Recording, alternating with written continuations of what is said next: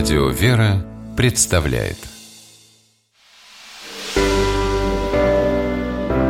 Семейные советы Анна Ершова, журналист, мама четырех детей, живет в Санкт-Петербурге.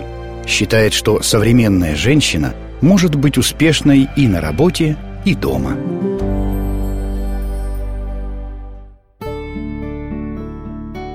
Обычный семейный вечер в доме, тишь да гладь.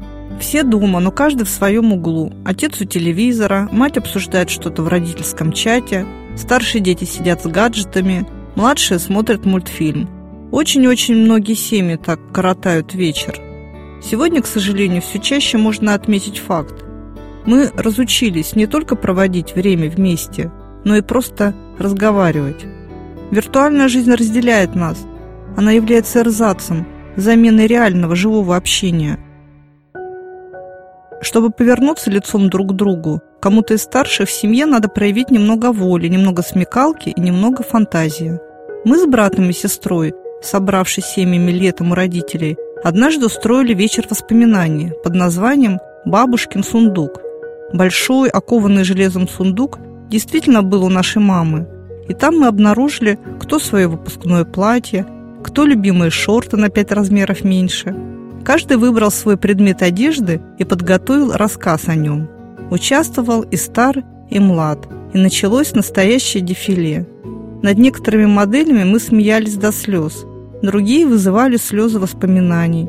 Дополнением к этому романтическому вечеру были самодельные коктейли в высоких стаканах с соломинкой. Этот вечер надолго остался у всех в памяти – Хотите устраивать что-то подобное у себя дома? Тогда переберите свои шкафы. Даже старый шарф поможет вспомнить ценные моменты вашей жизни.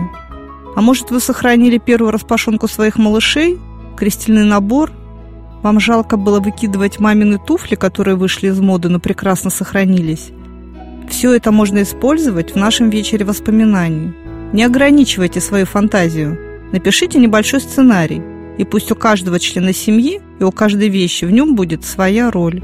Конечно, совместные мероприятия легче устраивать летом, в отпуске, когда много свободного времени.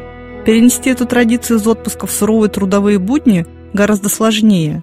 Но я уверена, такие вечера можно сделать регулярными в каждой семье, хотя бы по праздникам.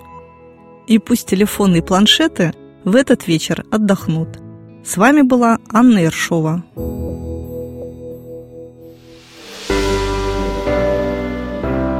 Семейные советы.